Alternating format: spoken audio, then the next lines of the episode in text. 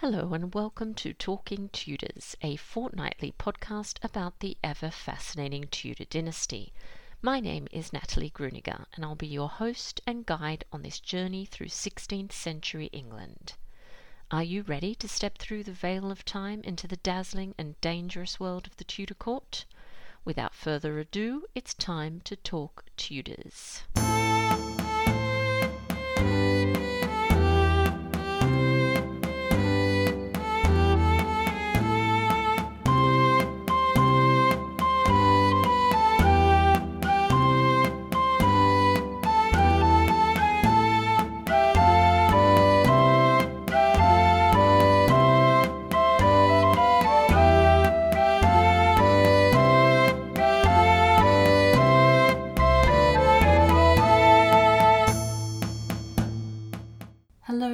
Everyone, it's Natalie Grueninger here. Welcome to the final episode of 2023. I hope you're all having a wonderful holiday season and are enjoying some well earned downtime. You may remember that some weeks back I mentioned a new tour company called Simply Tudor Tours. I'll be accompanying their first tour, The Rise and Fall of Anne Boleyn, which will run from the 2nd to the 8th of September 2024. If you'd like to spend six days with me exploring historic sites associated with Anne Boleyn and talking a lot of Tudors, do check out their website for details. They've organised a truly amazing tour for guests, one that will blow the socks off any Anne Boleyn lover. There is, however, only one place left, so do be quick. Find out more and book your place at simplytudortours.com. I'd also like to acknowledge and thank the generous listeners who continue to support Talking Tudors on Patreon and extend a heartfelt thank you to everyone who's taken the time to rate and review the show. This really does make a difference. If you love the podcast and you never miss an episode, I invite you to join the Talking Tudors Patreon community. Visit patreon.com slash talkingtudors for more information. Join the Talking Tudors patron family to instantly unlock access to exclusive posts, including audio releases and videos. Patrons are also eligible to attend additional monthly live talks and to take part in a member only book club and enter patron only monthly giveaways, to name but a few of the perks. You can also support the podcast and share your love of Tudor history with the world by buying Talking Tudors merchandise. There are a number of designs and products available, including phone cases, mugs, notebooks, and apparel. Check out all the products at talkingtudors.threadless.com. Now, on to today's episode. I'm thrilled to welcome Lacey Bonar Hull back to the podcast to chat about the lives of women from the Wars of the Roses. Lacey is a doctoral candidate and graduate instructor from the United States. She's currently finishing her dissertation and will receive her PhD in 2024 in medieval history. Lacey is passionate about making the past exciting and accessible to a general public, which has inspired her to offer virtual courses on medieval history topics to interested individuals through the online platform Medieval History Academy. Current courses focus on the mystery of the disappearance of the Princes in the Tower and a survey of the lives and experiences of women in late medieval England. Let's dive straight into our conversation. Welcome back to Talking Tudors, Lacey. How are you? Thank you. I'm good. How are you? I'm well, thank you. I've been looking forward to chatting with you because we, we are going to actually venture slightly out of the Tudor period for this conversation. So we're we're going to be talking about some of the incredible women of the Wars of the Roses. But before we, we kind of dive into that, do you want to just say hello to everyone and introduce yourself? I do, yeah. So, hello, my name is Lacey Bonar Hull. This is my second time coming on your podcast, and I'm so excited to be back and talking about a topic that is really near and dear to my heart. Um, I'm currently finishing up a dissertation for my PhD, and a heavy, heavy portion of that dissertation is on medieval women and really the women who helped to set the stage for the Tudor dynasty. So I'm so excited to be chatting about them with you. Oh, I'm so excited as well. And, and, and I want to just dive in. But I think what might be a good idea is if you just maybe start by setting the scene for us a little bit and telling us what was happening in England during the period that we now call the Wars of the Roses. Sure. And I will I'll I'll try and make this as succinct as possible, but it is a really complicated time period with a lot of switching of sides. There's some deep political history that came into play that really started the Wars of the Roses and then pretty much turned England upside down for a period of about 30 years in the late 15th century. But before we get to that, we do have to travel back in time a little bit to the reign of King Edward III. So he ruled about 100 years before we see the Wars of the Roses actually kicking off. He ruled from the year 1327 to 1377, and he was really the last unchallenged king. So he was a Plantagenet king, he was wildly popular he was very, very successful, and England was very successful under Edward III. The problem with Edward III, which really wasn't even seen as a problem at the time, is that he had a lot of children with his wife, Queen Philippa, and five of his sons actually survived to adulthood. And these five sons all ended up becoming royal dukes, which was new to England at the time. It's really the definition of like seemed like a good idea at the time to Edward uh, in his court. But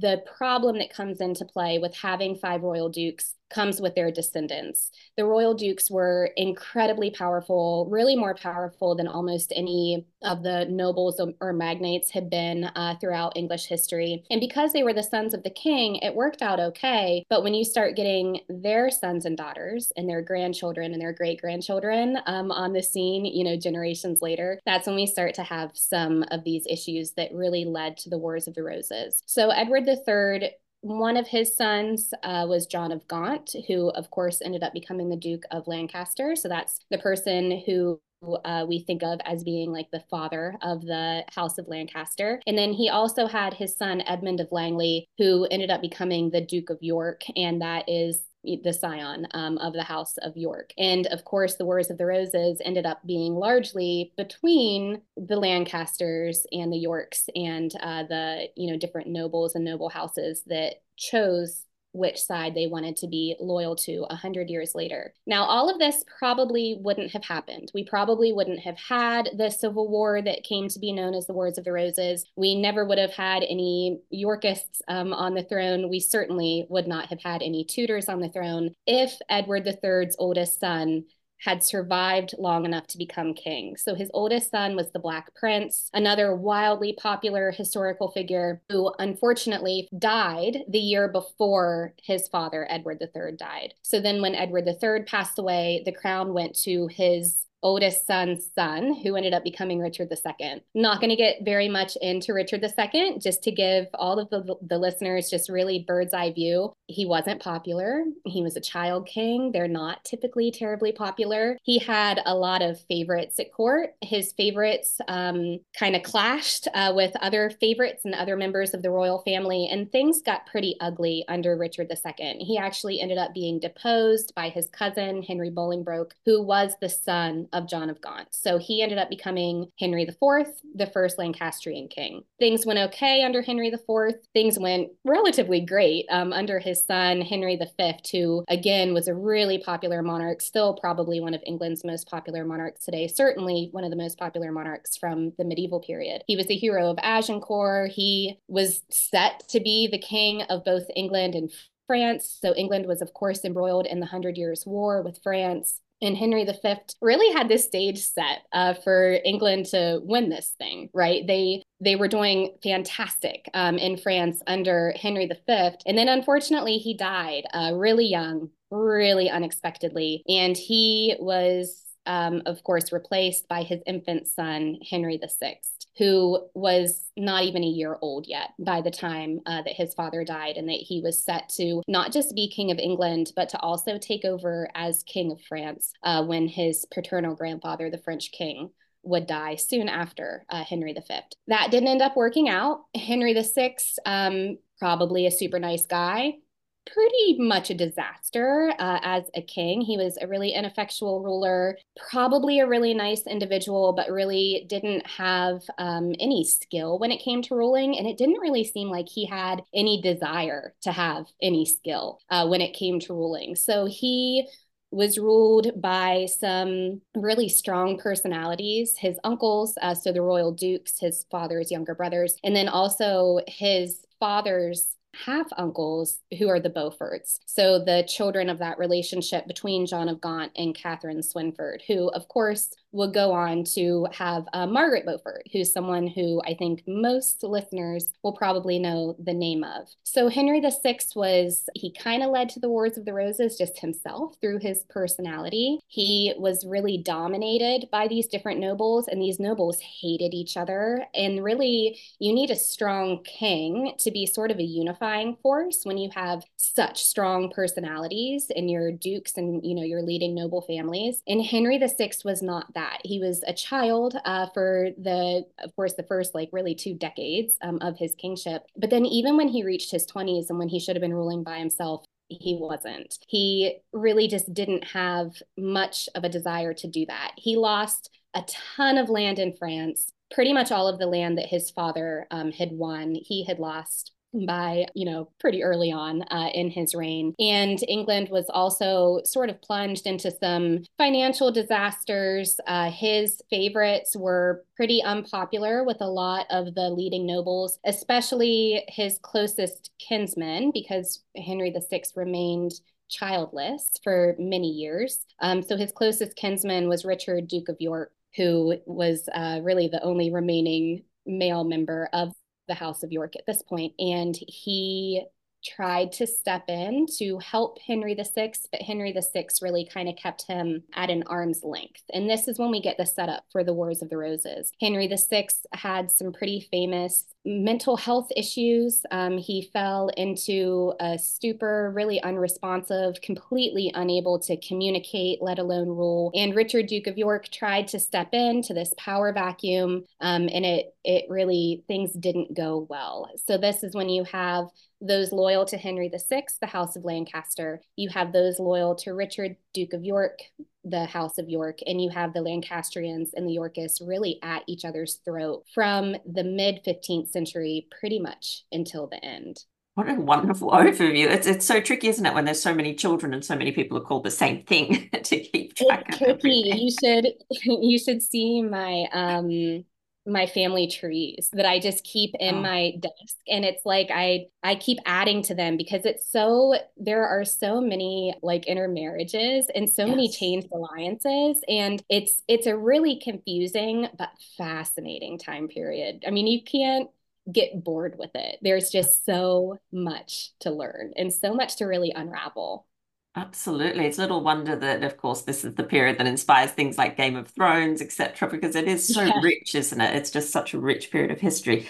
So, so we're kind of at the threshold of the Wars of the Roses now. So, do you want to just tell us a little bit about those key players that we're now going to hear about for the next, you know, sort of half of the century? Yes, definitely. So, so we do have to start with Henry VI um, because he was the king. He was meant to be the epitome of power. He really wasn't that much in control of the major decisions that were being made. He had two favorites, uh, in particular, the Duke of Suffolk um, and the Duke of Somerset, who really were kind of pulling the strings um, after a while in Henry VI's reign. He was famously said to be better suited to a religious life than a political life. Um, he's more, you know, this idea of like the monk king. Uh, he was probably a super nice person, um, a really nice individual, but just really didn't have the qualities that you needed in a strong king, which is what England really needed at the time, um, especially after the the surprising and really devastating death of Henry V,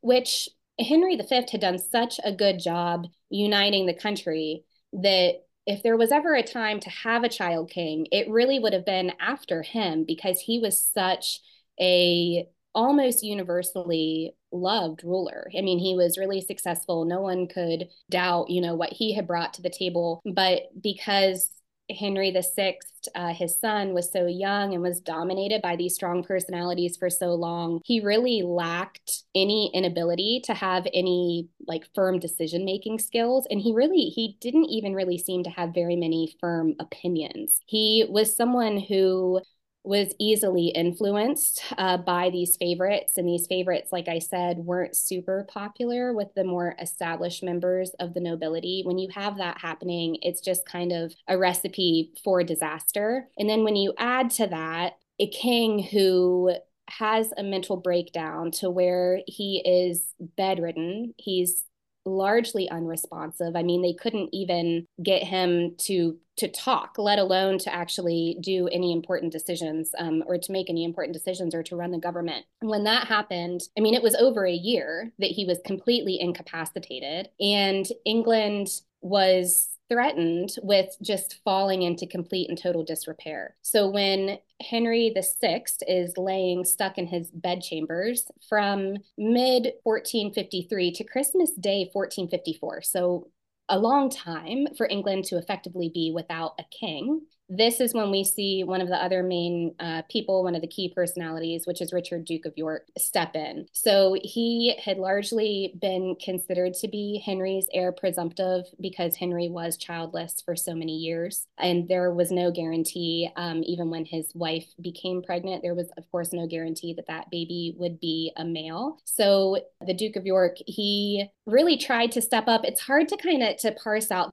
their motivations. It's hard to know if he really did have any sort of plans for the throne or if he was really just concerned about the state of England at the time and he, you know, wanted to take a bigger role in politics. But he didn't get along with Henry VI's queen and he didn't get along uh, with Henry VI's favorite, um, especially Somerset, who was kind of York's sworn enemy. So things weren't looking too great uh, for the Duke of York when he tried to step in. He did become Lord Protector. According to, to most people, England was ruled pretty well when York was Lord Protector while Henry VI was incapacitated. But when Henry VI woke up, um, which one historian described as being the worst thing that could have happened to England, and I think many people uh, would agree with that. When Hen- when Henry VI woke up on Christmas Day, 1454, he dismissed York. He brought all of his favorites back, and it was just it things sort of returned to the status quo things weren't functioning well people were nervous about if he was going to stay recovered or if he was going to have another mental break which he eventually would go on to do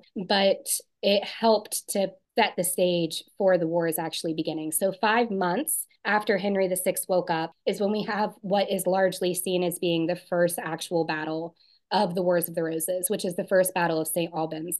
This battle was fought, of course, between the House of York and the House of Lancaster, but someone who really came into play um, in these early years of the actual fighting is Warwick, the Kingmaker, who was the nephew by marriage to the Duke of York. He threw all of his support behind the House of York, and um, he was an incredible commander he was incredibly skilled politically. He was charming. He had a lot of charisma. On paper, you know, not the best person, but certainly not someone who you would want to mess with. And he was very successful. So he helped to bring the House of York um, to into power. So they ended up taking Henry VI, we have the House of York being in control, then we have the Lancastrians going back into control, and they just keep really switching sides of who is running this country for several years. And sure there was a little bit of downtime um, in between but we have these battles popping up with pretty regular um, occurrences where we have people switching sides. We have these noble families changing their alliances. No one really knows who they can trust at this time because sometimes, you know, Henry VI might be your man. He might be the person who can really benefit you. And then other times it's more Richard um, or the Kingmaker who, you know, is who you would want to go to to try and advance your family. So a lot of layers for the Wars of the Roses, a lot of really intense personalities. And then the one more sort of weak personality was unfortunately the king. Yes, never a good thing, is it? It opens up the, the floodgates, I think, for people to for that those power struggles that you've been talking about. So we've got some pretty big personalities in terms of the men that are taking part in this in these Wars of the Roses. Let's now talk a little bit about the women, because of course there were women involved during this period. So what role did they play, um, Lacey? Yes. So so the women were actually really heavily involved throughout the Wars of the Roses. It's not really something that is typically thought of. Most of the time people are thinking about the battles of the Wars of the Roses, which of course would have been men's arena aside from um, Margaret of Anjou, who I definitely want to talk about. Um, she took, you know, more of a controlling role uh, when it came to actual politics and the battles. But these high political positions were mostly held by men. And throughout the historiography of the Wars of the Roses, most historians have, up until really the last couple of decades, they have focused on the male point of view for this time period uh, in medieval history. But what we're starting to realize with more recent research is that there were women who were really pulling the strings behind the scenes. They're not always as visible. They're not as regularly remembered as these men's names. I mean, most people, if you're interested in medieval history, you will have heard of Henry VI.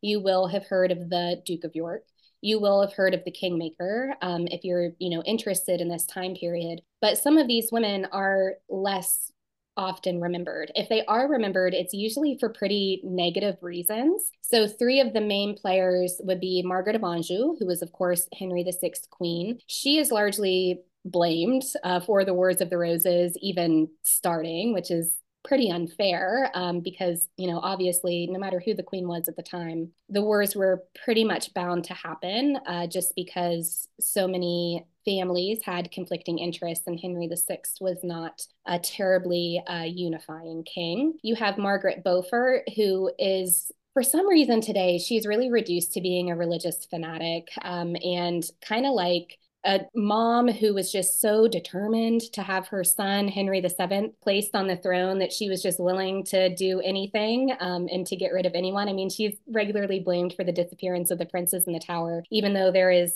no historical evidence that she was involved or even could have been involved uh, with their disappearance. But it's it's how she is seen today. She's largely villainized. And then Elizabeth Woodville is uh, the Yorkist queen, a pretty popular queen at the time, but she's kind of reduced in history to being, oftentimes, she's accused of being a witch. She is typically accused of being an upstart, um, being someone who's selfish, who promoted her family over the interests of the realm. And at best, she's reduced to being pretty mm-hmm. and someone that Edward IV like to look at. And I think that's really unfair. I think that's unfair for these three women in particular to reduce them to these kind of negative qualities. But I think it's unfair to women of the period as a whole to just sort of write them off and to say that they weren't actually involved women were involved. They were just involved in ways that are different than I think how we typically view the time period of the Wars of the Roses because it is dominated by these battles. They were brutal battles. It's understandable uh, that people want to talk about the battles. I mean, we have England's bloodiest battle uh, on English soil that happened during the Wars of the Roses. And I mean, you do have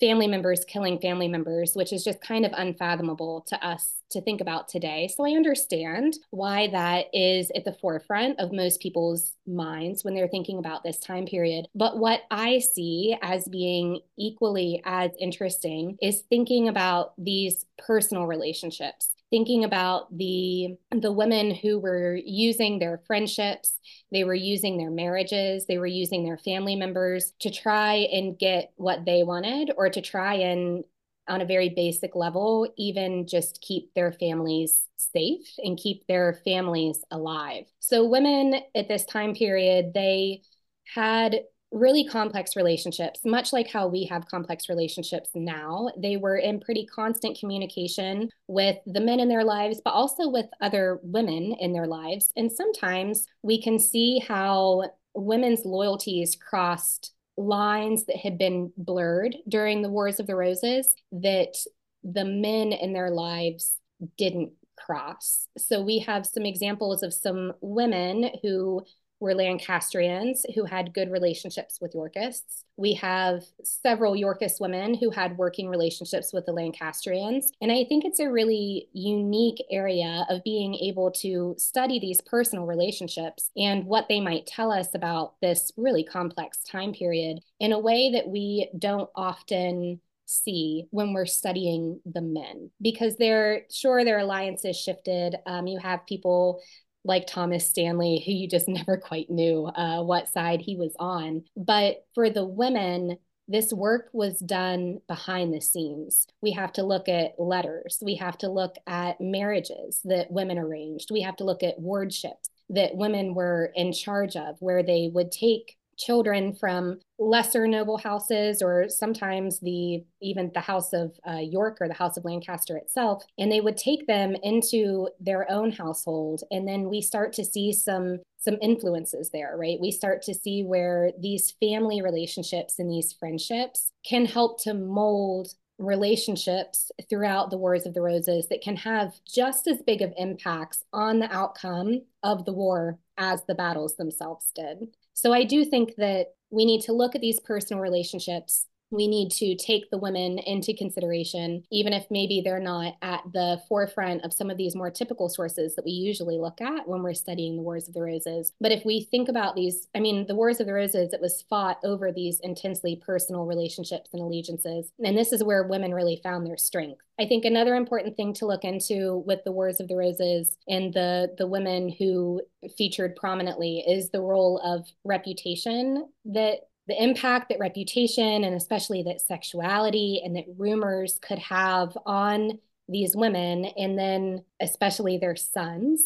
We have a lot um, of accusations of women having sexual affairs at this time period where the heir to the throne is maybe not legitimate. Maybe the heir isn't the son of the man who he actually thinks he's the son to. We see a lot of um, sexualizing of these really powerful women in a way that we just don't really see with men, but in a way that is interesting because it was also used as propaganda. We have I mean, song lyrics and poems about these really monstrous women uh, who couldn't control their urges. And now look at what they've thrown um, England into. So I do think that there's something to be said for studying more of the women's side of things if we want to actually get a fuller idea of the Wars of the Roses and the impact that it had on English society. Oh, I completely, completely 100% agree with you, Lacey. And I think those personal relationships and those networks that you've been talking about are completely and utterly fascinating. So I'm so glad you've spoken about them. So you've mentioned three very prominent women there Margaret of Anjou, Margaret Beaufort, and Elizabeth Woodville. Do you want to tell us a little bit more about these women?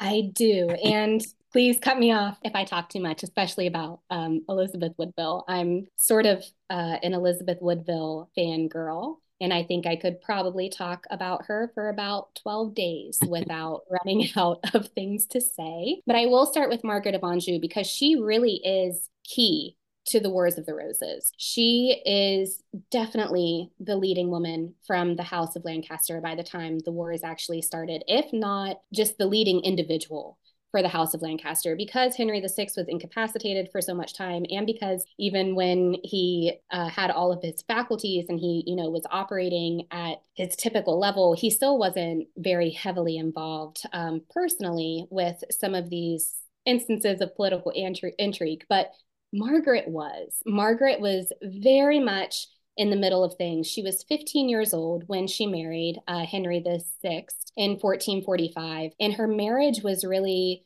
sort of like a peace offering between England and France to help bring about a truce in the Hundred Years' War, which made her already incredibly unpopular. Before anyone even met this young 15 year old French girl, she was already the subject of a lot of animosity just because so many people at Henry VI court didn't want the war to end. They didn't want to make any concessions to the French. They very much still believed that they could um, win the Hundred Years' War. And then there were other people at the court who very much wanted to bring about a truce. And they're the ones who organized this marriage. They're the ones who actually brought Queen Margaret over. So when she arrived, the odds were really stacked against her. She was launched into the middle of a political firestorm. And she was used to women being involved in politics. In France,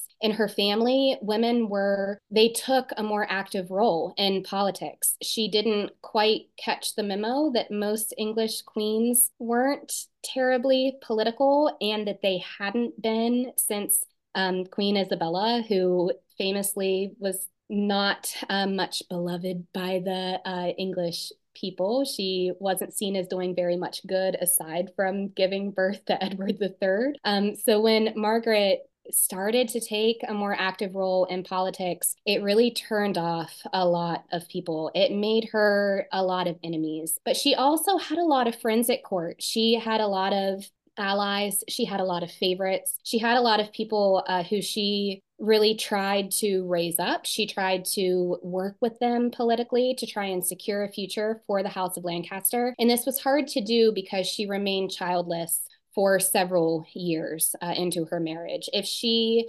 had fallen pregnant early on um, in her marriage, then I think, judging by what had happened in the past, the English people probably would have supported her more. But at the time, women were blamed um, for lack of children instead of men, especially when that man would be the king. Uh, so when she did struggle to fall pregnant, she was blamed for a lot of that too. So she had a lot of pushback being political. She had a lot of pushback for not having a child. She teamed up uh, with the Duke of Somerset, who was certainly her favorite and was one of Henry VI's favorites as well. Uh, he was a Beaufort, so he was family to Henry VI, but he was also really wildly unpopular. He's that guy who was the enemy of the Duke of York. I mean, the two just absolutely hated each other. And Margaret and Somerset had a really good relationship some would say maybe too good of a relationship. When she finally did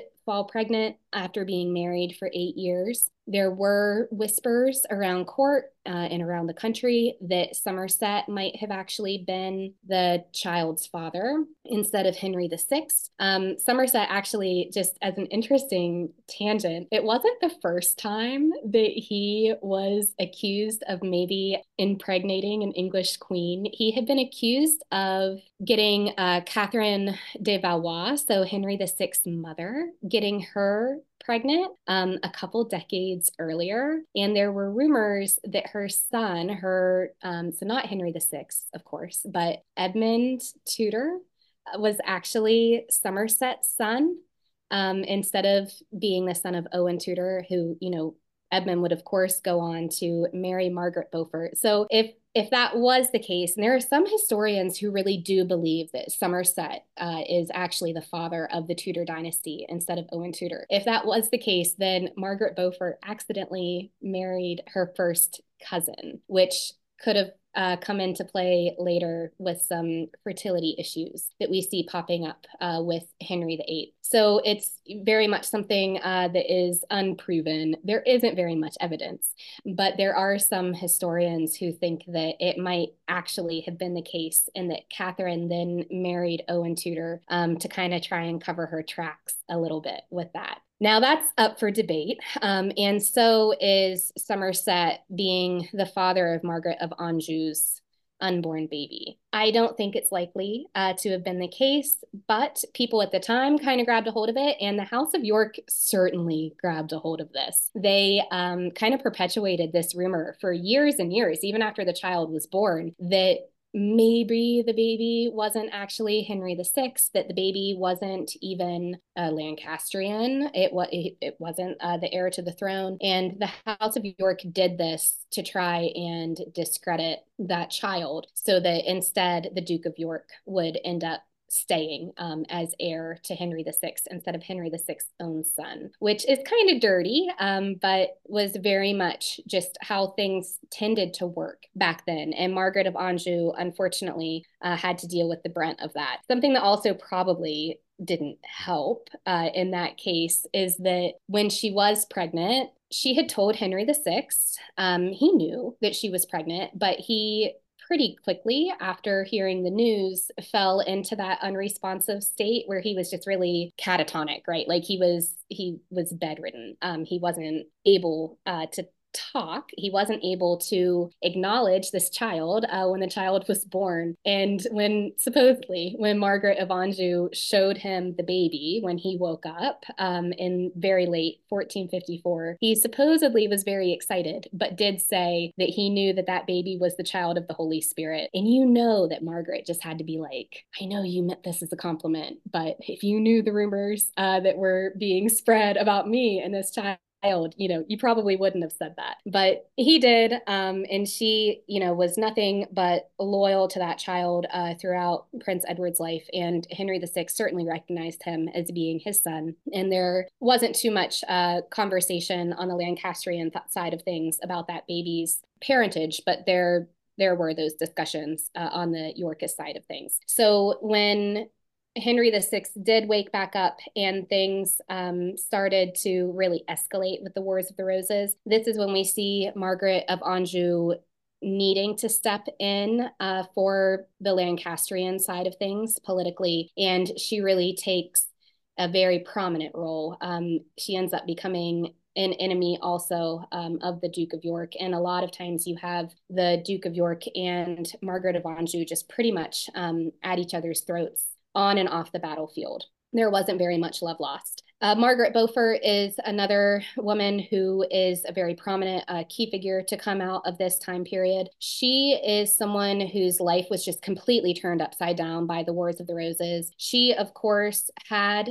married Edmund Tudor um, pretty soon after Henry VI had woken up. So they got married right near the end of 1455. She famously was 12 years old. Um, Edmund Tudor was 25 years old, but he was the half brother to the king. So he was an incredibly important person. She was one of the descendants of John of Gaunt. So she was an incredibly important person. They were both very staunch Lancastrians. The two of them married. They didn't lose much time um, trying to have an heir, which was done for different purposes, not the least of which being that Henry VI only had one child. So the heir to the throne um, was a baby, not entirely stable. So if Margaret Beaufort had a child with the king's half brother, then maybe that baby um, could step into the position of being heir if something had happened to Margaret of Anjou and Henry VI baby. But unfortunately, she uh, lost her husband while she was pregnant. So Edmund Tudor was sent to Wales. Um, he was captured there by a Yorkist. He was imprisoned and he ended up catching the bubonic plague and he died right around a year to the day from their wedding.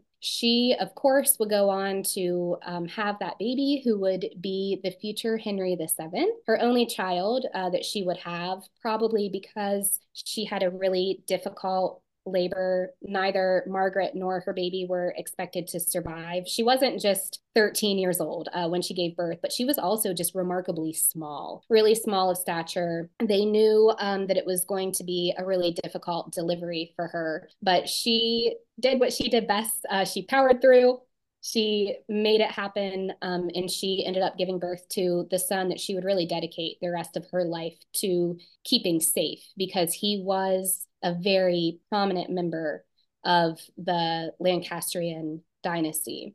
So when her husband died, um, she ended up marrying another staunch Lancastrian, unsurprisingly. She ended up marrying the son of the Duke of Buckingham. So she um, had a really loving relationship with him for the most part. And he really helped her to navigate what were some extremely dangerous waters for her because she was a descendant of John of Gaunt. She was someone um, who was looked at as being a really important political figure, both her herself um, and her infant son. The other woman that I really wanted to talk about, uh, who's a key figure, is Elizabeth Woodville, who, of course, is best known for being the wife of Edward IV, the first Yorkist king. But before that, she was a Lancastrian. She was a diehard Lancastrian. Her parents were diehard Lancastrians. She was the daughter of uh, Jacquetta of Luxembourg, who was the widow.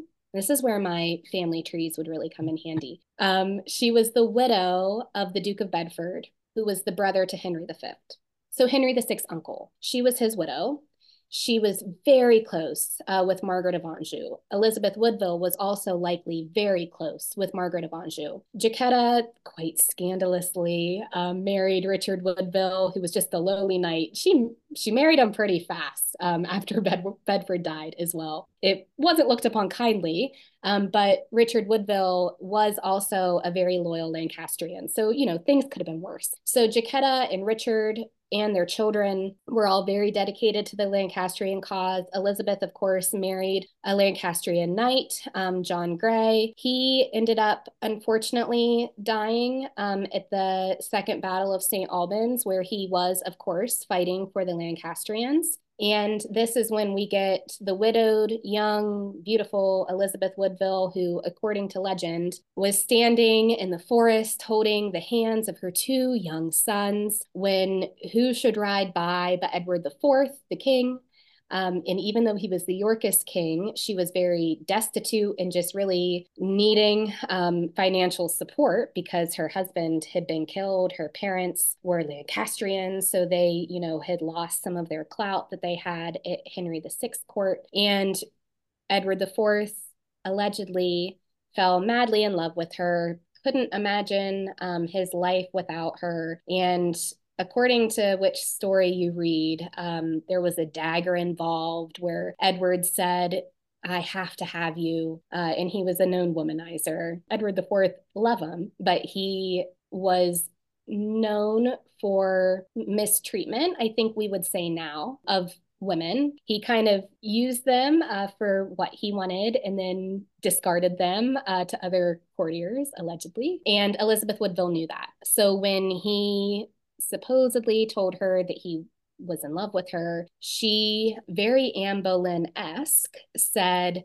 I will not um, be your mistress and I'm not good enough to be your queen because she, you know, was a commoner. Um, and then supposedly she threatened to use the dagger on herself if he, you know, wouldn't back off a little bit. And instead he said, well, then I'll just marry you. Is that um, accurate? I don't know. Hard to tell, but it makes for one heck of a story. Um, should be picked up by Hollywood. You know, it's very dramatic. Um, but the two of them supposedly had a secret wedding on May Day, which was attended um, by like Jacquetta, uh, Elizabeth's mom, and really not very many other people, which would, of course, come back to bite her um, a bit later when her brother in law came to the throne as Richard III. But at the time, uh, things seemed great, right? Elizabeth Woodville became queen. She, because she was a commoner, um, was not a terribly popular queen with some members of the nobility, especially the kingmaker, who had really put Edward IV on the throne. And her family were old enemies um, of the kingmaker. So things were really rocky for her politically, even though they might have been going okay for her personally. From what we can tell, she did have a pretty good relationship um, with Edward IV. He didn't stop womanizing, but I don't think she expected him to. Um, so the two of them, you know, did okay. But she is still a key player, not just because she's the queen, but because she and her family were the subject of a lot of animosity with the kingmaker um, and with Edward IV's younger brother, the Duke of Clarence. So Elizabeth Woodville's remarkable not just because she was a commoner who uh, married Edward IV, which, you know, it wasn't a thing for commoners to marry kings, but she was also remarkable because she is sort of like a warrior uh, from this this time period. Her father and her brother were both executed um, by Warwick, uh, the kingmaker, which is kind of hard to wrap your mind around the queen's father and brother being killed by one of her husband's subjects, which is sort of wild. Um, but she had to put up with that. She and her mother were accused of using witchcraft to ensnare um, Edward IV, which, just like these accusations of immoral sexuality, witchcraft was also something that was just typically uh, launched at noble women at the time. But she, you know, gave birth to Edward's heir when she was in sanctuary, literally had to run uh, for her life and the lives of her daughters um, and her unborn baby from the kingmaker because uh, he had chased Edward IV and her brother Anthony Woodville and Richard III um, Edward IV's youngest brother, they had to flee abroad because the kingmaker was so intent on removing Edward IV from the throne, who he put there in the first place, and replacing him um, with Henry VI. And she, you know, she didn't have things easy. Um, she, of course, when Edward IV came back to rule and he ended up killing uh, the kingmaker in battle and reconciling with Clarence which probably wasn't a good uh, decision we can tell later on because of Elizabeth Woodville. But um,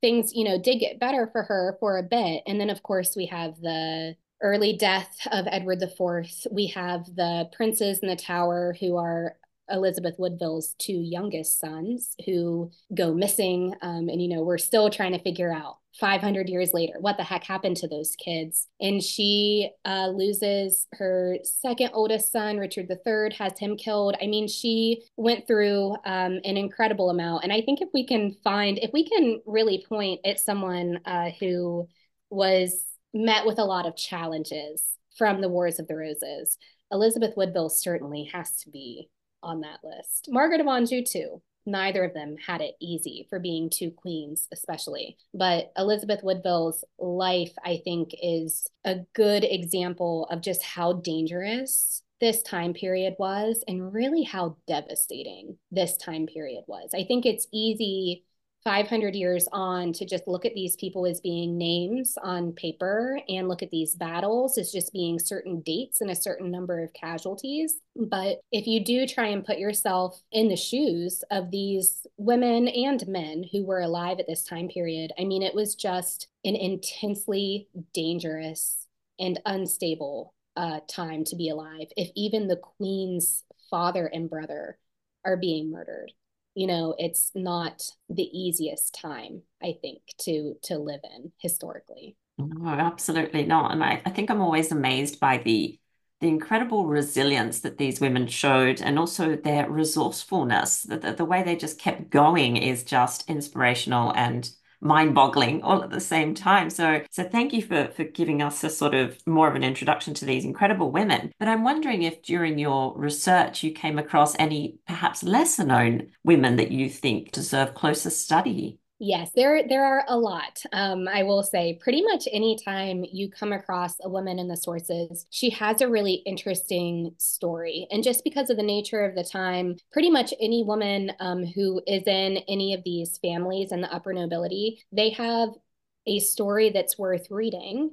if you're interested in learning more about the politics and more about just the day to day life and impact that the Wars of the Roses had on these people. But I will say, one person in particular who I think needs more attention um, is Cecily Neville. So, Cecily was the mother of Edward IV and the Duke of Clarence and Richard III. She was born um, a Lancastrian. She was the daughter of the daughter of John of Gaunt, so the Duke of Lancaster, from his relationship uh, with Catherine Swynford. So there were some allegations of illegitimacy in Cecily's background, but by the time she really comes into her own, her mother had been legitimized. She was an incredibly powerful individual, not just because of her family background, but just also because of her uh, and her personality. She is endlessly fascinating. She went from being a very staunch Lancastrian to being the matriarch of the House of York. So she ended up marrying Richard, Duke of York, who I've been talking about um, a lot.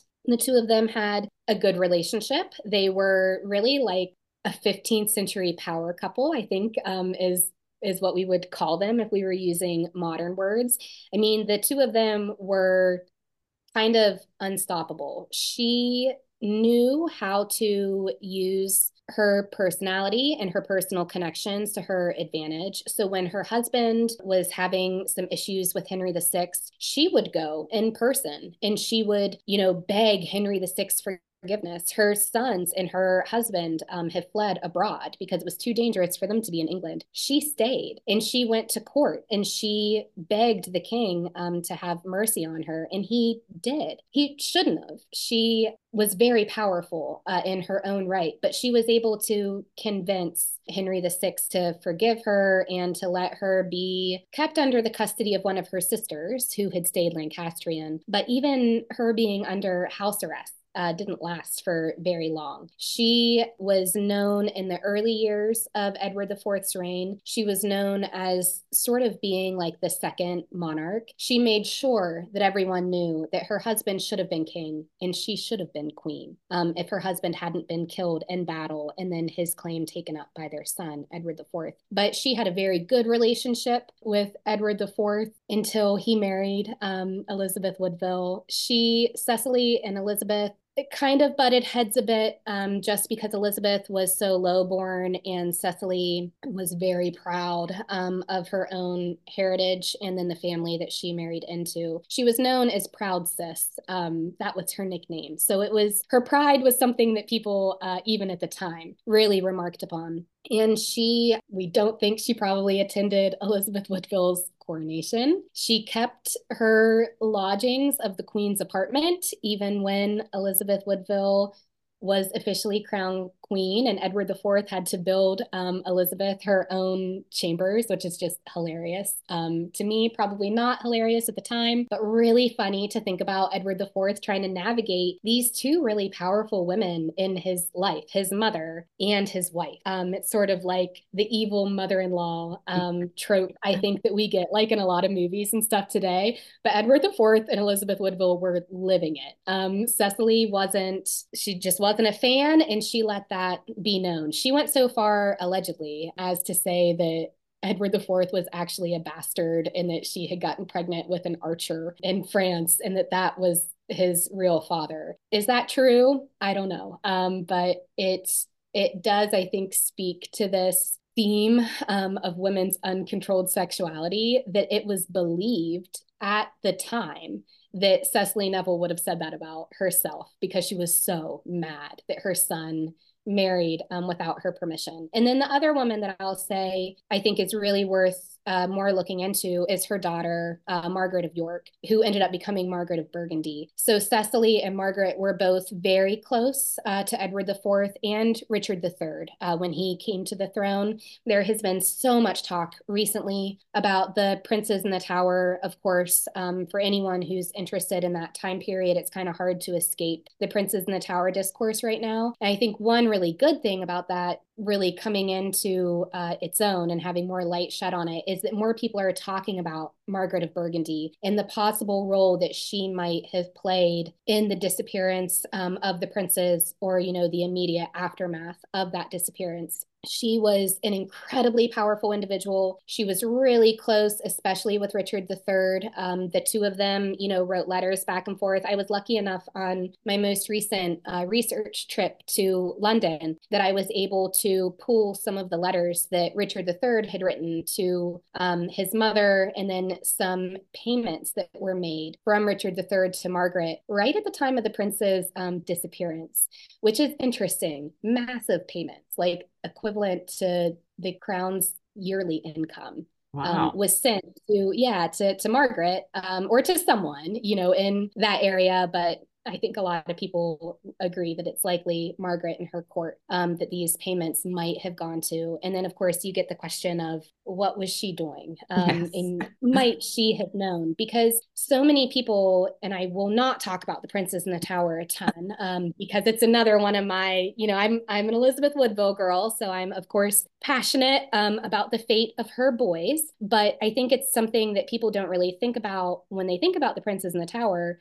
are the women that were involved in their life. I think there's a very surface level understanding um, of Elizabeth Woodville being their mother and being concerned for them. I think there isn't very much thought that's put into Cecily Neville being their grandmother or Margaret of Burgundy being their aunt and being very close, a very close family. And she stayed really close with her brothers throughout their lives. So I do think I think there's uh, a lot of work to be done on those two women, which is exciting. I hope to do um, some of that work myself, but I do think that they are two women who are worth looking into in their own right.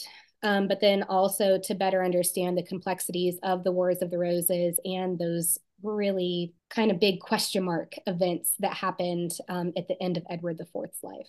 Well, I might have to try and lure you back for an episode on the Princes in the Tower because yes, that's the, the hot topic at the moment. I haven't touched it just yet. I'm still trying to to um, digest everything. So, oh, there's so much yes, to unpack. Um, it was there was a lot already, and then now there's more, which yeah. isn't a problem. Mm-hmm. It's really exciting. It's just that talk about a complex issue. Yes. With anything from the Wars of the Roses is going to be complex because it was complex at the time, and it's really complex to us 500 years on because we've lost so much.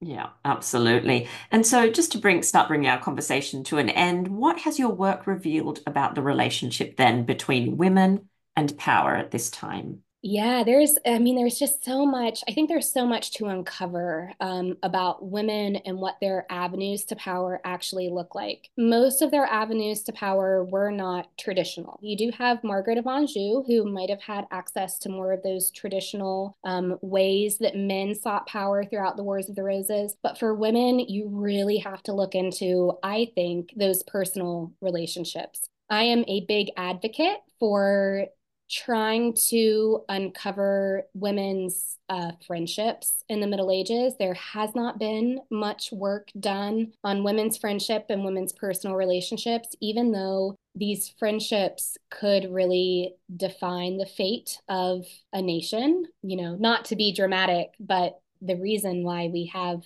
the Tudors is largely because of Margaret Beaufort and Elizabeth Woodville being able to cross that divide um, that had kept them apart for so long and really establish what's at least a working relationship, um, if not a friendship, to combine their two families to bring about the Tudors and to put an end to the Wars of the Roses. I mean, it took two women to end this thing. And I think that's something that people they aren't it's it doesn't come to the forefront of your mind when you're thinking about the wars of the roses you don't think friendships. You don't think um, sibling relationships. You don't think mother son or mother daughter relationships. But to me, these are just as integral as the battles. They mean just as much as the politics because they were political, they were personal. But they were also very political alliances that these women made, and that they helped to to really form um, the outcome of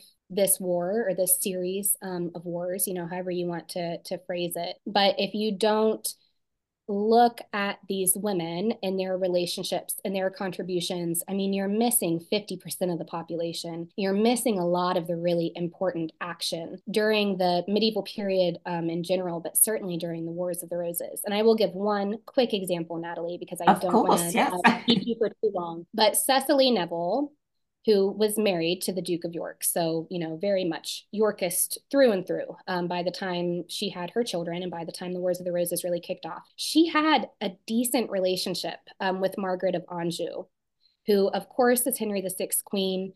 Margaret um, hated Cecily's husband. Cecily's husband hated Margaret. You know, he didn't get along uh, with Margaret's husband, the king. But Cecily and Margaret were able to get along to the point where Cecily is one of the few women who were asked to attend Margaret's churching after she had her child. And we have a letter that I think is in the Huntington Library um, here in California in the States. And it was written from Cecily to Margaret when Margaret was pregnant. Margaret had just stayed with Cecily um, at her house when she was pregnant with Henry VI's child. And Cecily writes to her and says, You know, I hope you can convince your husband to forgive my husband because my husband's really sad um, that, you know, that he has gotten on the king's bad side. And I hope our relationship can help to bring about a reconciliation. And she's talking about her own recent birth that she had given um, to Richard III, which was a very difficult birth. He was supposed to have been a breech baby. Um, so, you know, was very unsafe uh, for Cecily to even deliver him. And it obviously left some emotional scars. And she's talking about this with Margaret. From what we can tell, they were friends. I mean, she was there maybe not when Margaret gave birth, but she was certainly there for Margaret's churching ceremony, which which at the time, you know, was one of the most major ceremonies in a woman's life.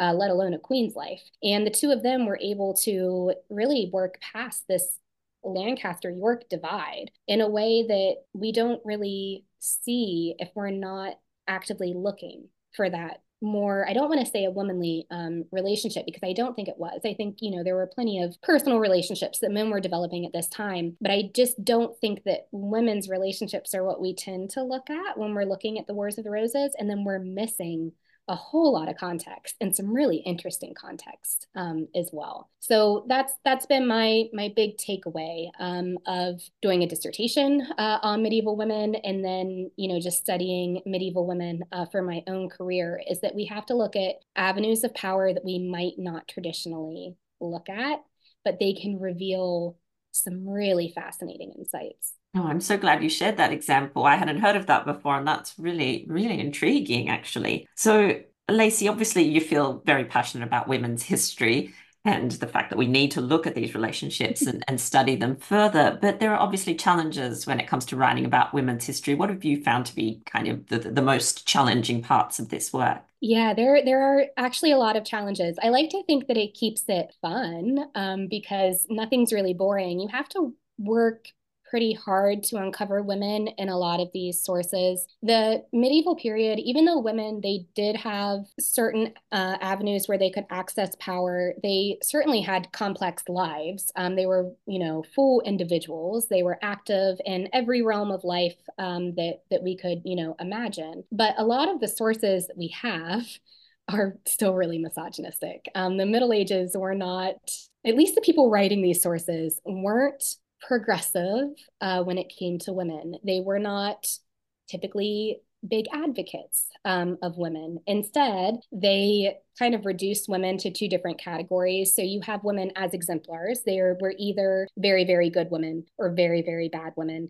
And there isn't very much in between when it comes to these actual medieval sources. You have women who were great and they were typically virgins. And then you have women who were really demonized um, and sort of like problematic um, and shoved to the margins of society. And that was everyone else. Whereas in reality, women did occupy a gray area. They weren't typically um, entirely entirely perfect um, or, you know, entirely bad. Instead, they were just real people. They had their own opinions, they had their own goals, they had motivations. And that's something that is a little bit more difficult to uncover from the source material, especially when you're looking at um, source material that has been printed and that is easily accessible. If you have the luxury to actually go into the archives where you can start to pull these more personal letters that some of them have been printed, many of them haven't been, then you do get to start you start to get a little bit more of an idea of women's actual lives um, and what you know they actually saw as being important to them and what they were actually doing. If you're looking at the sources from the middle ages that were written by men a lot of that is lost in translation. I think it's still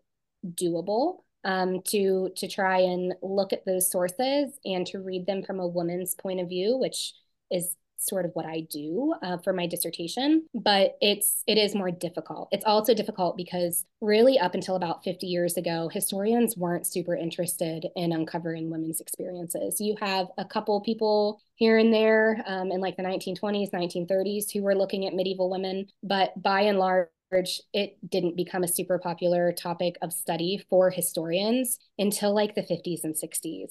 So there is a lot of opportunity there. There's a lot of possibility for people who are interested in doing this type of work, this type of history, and this type of research.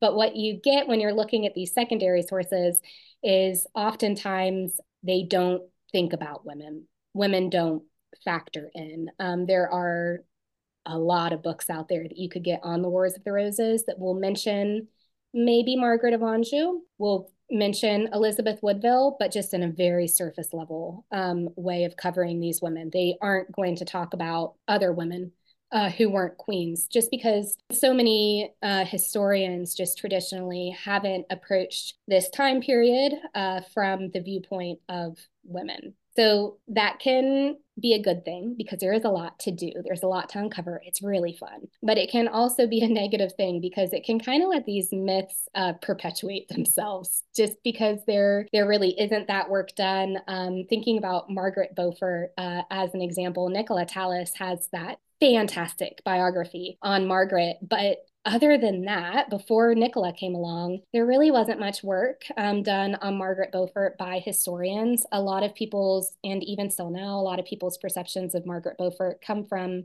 historical fiction, um, if anything. And that can be historical fiction's awesome. It's great. Um, it gets people interested in the subject, but sometimes it just doesn't portray people uh, in an accurate way. And I think that's certainly been the case uh, for I call her Maggie B uh, in my head, so it's hard for me to not call her that. But um, for Margaret Beaufort, uh, and that's you know that's when you have historians stepping in and and we're trying to uncover these women's lives, and Nicola does a fantastic job of that. She sure does. I love her book on Lady Jane Grey as well. Mm-hmm. Amazing work. So just to finish up, one more question for you. I know I have we have a lot of listeners that are interested in recovering women's stories from the past, which is wonderful. So I was just wondering if maybe just as a nice way to end, you could give us just a few of your kind of top tips for people who are interested in writing about women from the past. Yes, I can do that. I've been doing this um, for about a decade now. So I feel like it's not even like second nature to me now. This is just my nature. But if you're interested in in uncovering uh, the history of women from the medieval period and also from the Tudor period, you're going to have to read your sources against the grain. And that goes for primary sources. So that goes for sources that were written at the time. And it also goes for a lot of these secondary sources. You have to really dig to find women in a lot of the sources. And then sometimes you can find women being talked about in a very negative and historically inaccurate way in both primary and secondary sources. So, if you're wanting to get into women's history or gender history, you have to read these sources with an eye to what might be missing or what might be untrue um, and what might be colored by the author or the historian's bias. And that goes for both medieval authors and modern authors, right? We all bring um, something to the table when we're doing this work, when we're doing this research, maybe even when we're uh, choosing our topics.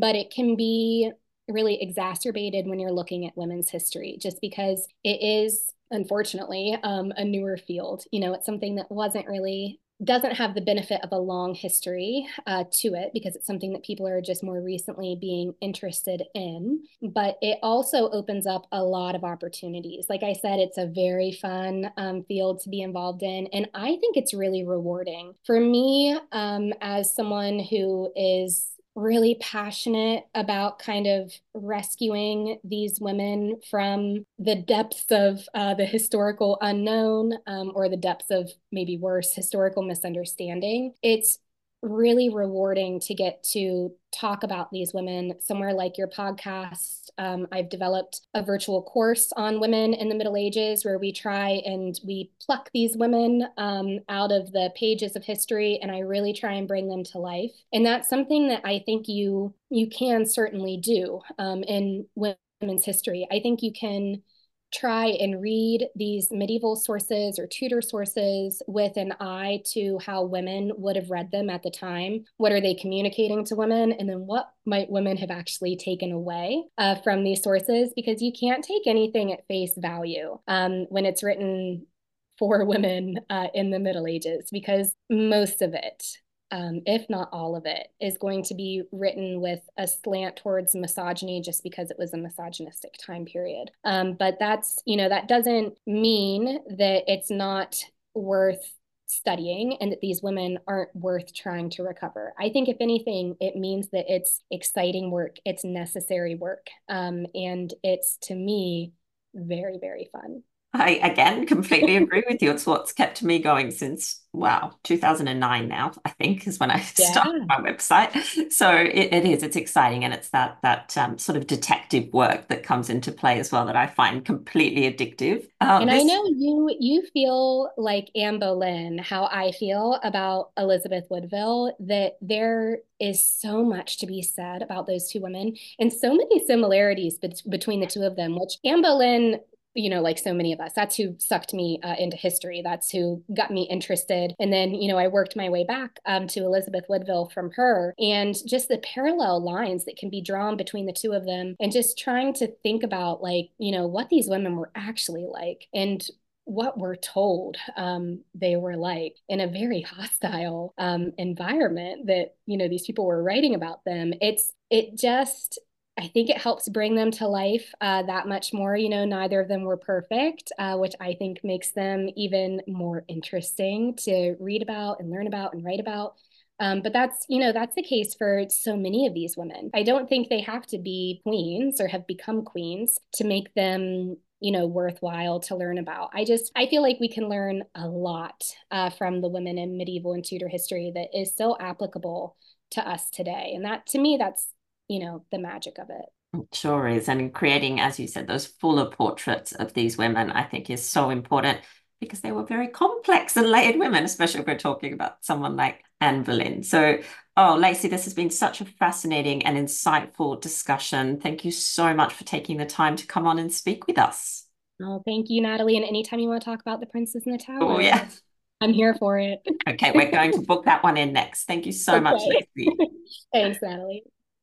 Well, that brings us to the end of this episode of Talking Tudors. Thank you so much for joining us. I absolutely love to hear from listeners, so if you have any comments or suggestions, or just want to say hi, please get in touch with me via my website, www.onthetudortrail.com, where you'll also find show notes for today's episode. If you've enjoyed the show, please share the podcast with friends and family, and don't forget to subscribe, rate, and review. I also invite you to join our Talking Tudors podcast group on Facebook, where you can interact with other Tudor history lovers and hear all all the behind the scenes news. You'll also find me on Twitter. My handle is on the Tudor Trail and on Instagram as the most happy 78. It's time now for us to re-enter the modern world. As always, I look forward to talking Tudors with you again very soon.